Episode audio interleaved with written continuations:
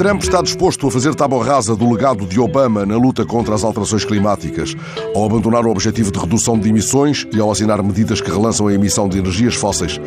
Trump faz retroceder a América à época de ouro do carvão e chama a isso revolução energética.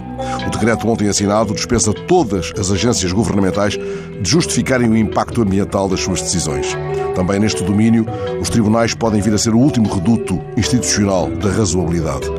De ontem fica, entretanto, uma foto para a história, aquela que mostra o presidente norte-americano rodeado de mineiros no ato de assinatura do decreto presidencial. É claro que a foto não poderia mostrar cientistas ambientais, os que trabalham a partir dos factos. Glaciólogos, por exemplo. São eles que anotam os factos que permitem uma das notícias fortes da edição eletrónica do jornal El País esta manhã sobre os glaciares colombianos em perigo de extinção. O que se passa é que nos últimos seis anos a Colômbia perdeu 17% da sua área glaciar. Esta é a conclusão de um estudo do Instituto de Hidrologia, Meteorologia e Estudos Ambientais com o apoio do Banco Interamericano de Desenvolvimento. Um glaciólogo do Instituto Colombiano, entrevistado pelo jornal, explica que o aumento da temperatura global nas zonas equatoriais é muito mais intenso.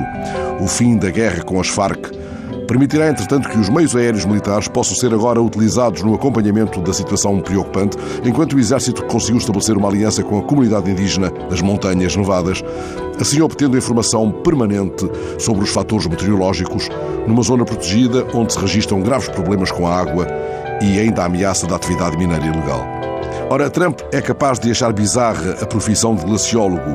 Não apenas por isso, é improvável que o vejamos assinando um decreto, tendo ao seu lado, para a fotografia, alguém como o glaciólogo Gino Cassassa, investigador da Universidade de Magalhães, no Chile.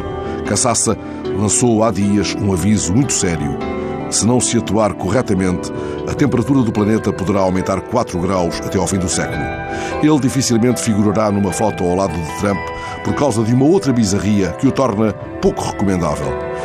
Cassassa integra o Grupo Internacional de Peritos sobre Alterações Climáticas que, em 2007, partilhou o Nobel da Paz com Al Gore.